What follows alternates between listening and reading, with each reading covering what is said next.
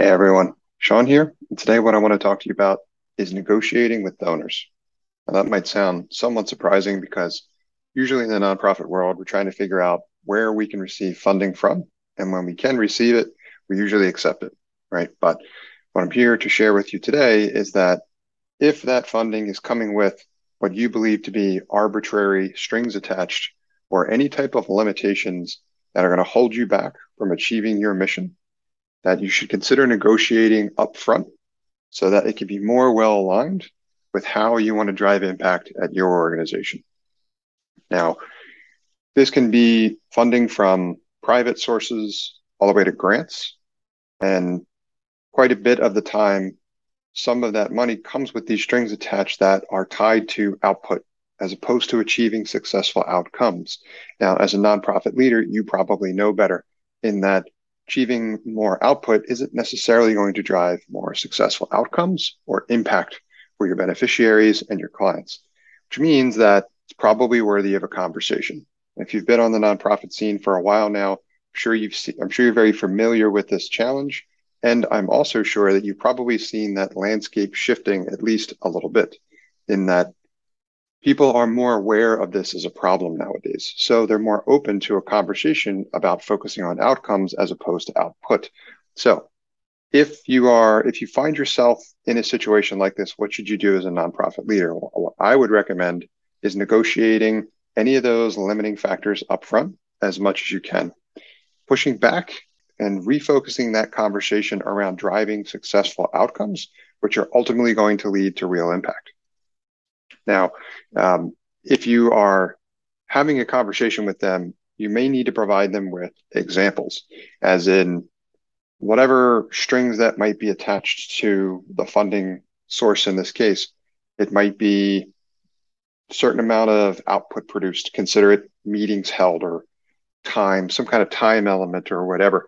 But at the end of the day, what you might be trying to do is cure childhood illiteracy or pull people out of poverty, right?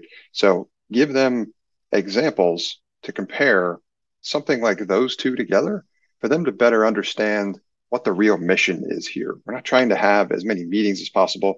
We're trying to cure childhood illiteracy or we're trying to save people from poverty, right? They should get excited about that latter example, much more so than the former. As such, you'll start to inspire them and get a better understanding of where you're coming from and what the real mission of your organization is. Then you can help them better understand how, however, that is written to access that funding is limiting you in that way. A lot of this detail is laid out in the book Lean Impact, written by Ann Mei Chang. So if you don't have a copy of that book, I'd highly recommend you get one and read it because there's a lot of really powerful information in it to help you with this process. And I'm going to recommend another book as well too. This is another tip that I use and a strategy when it comes to negotiating something like this. And that comes from a book called Never Split the Difference, which I'm a, another huge fan of. I think it's a fantastic book about negotiating.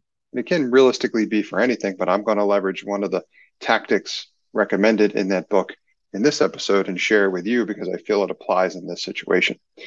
If you're having a conversation with someone who may be a particular funding source or grant or a private donor or whatever, and you're getting pushback in terms of trying to refocus the effort from output to driving successful outcomes. One of the tactics that's recommended in that book, Never Split the Difference, is to simply ask them to describe for you how you can be expected to achieve both of those objectives simultaneously.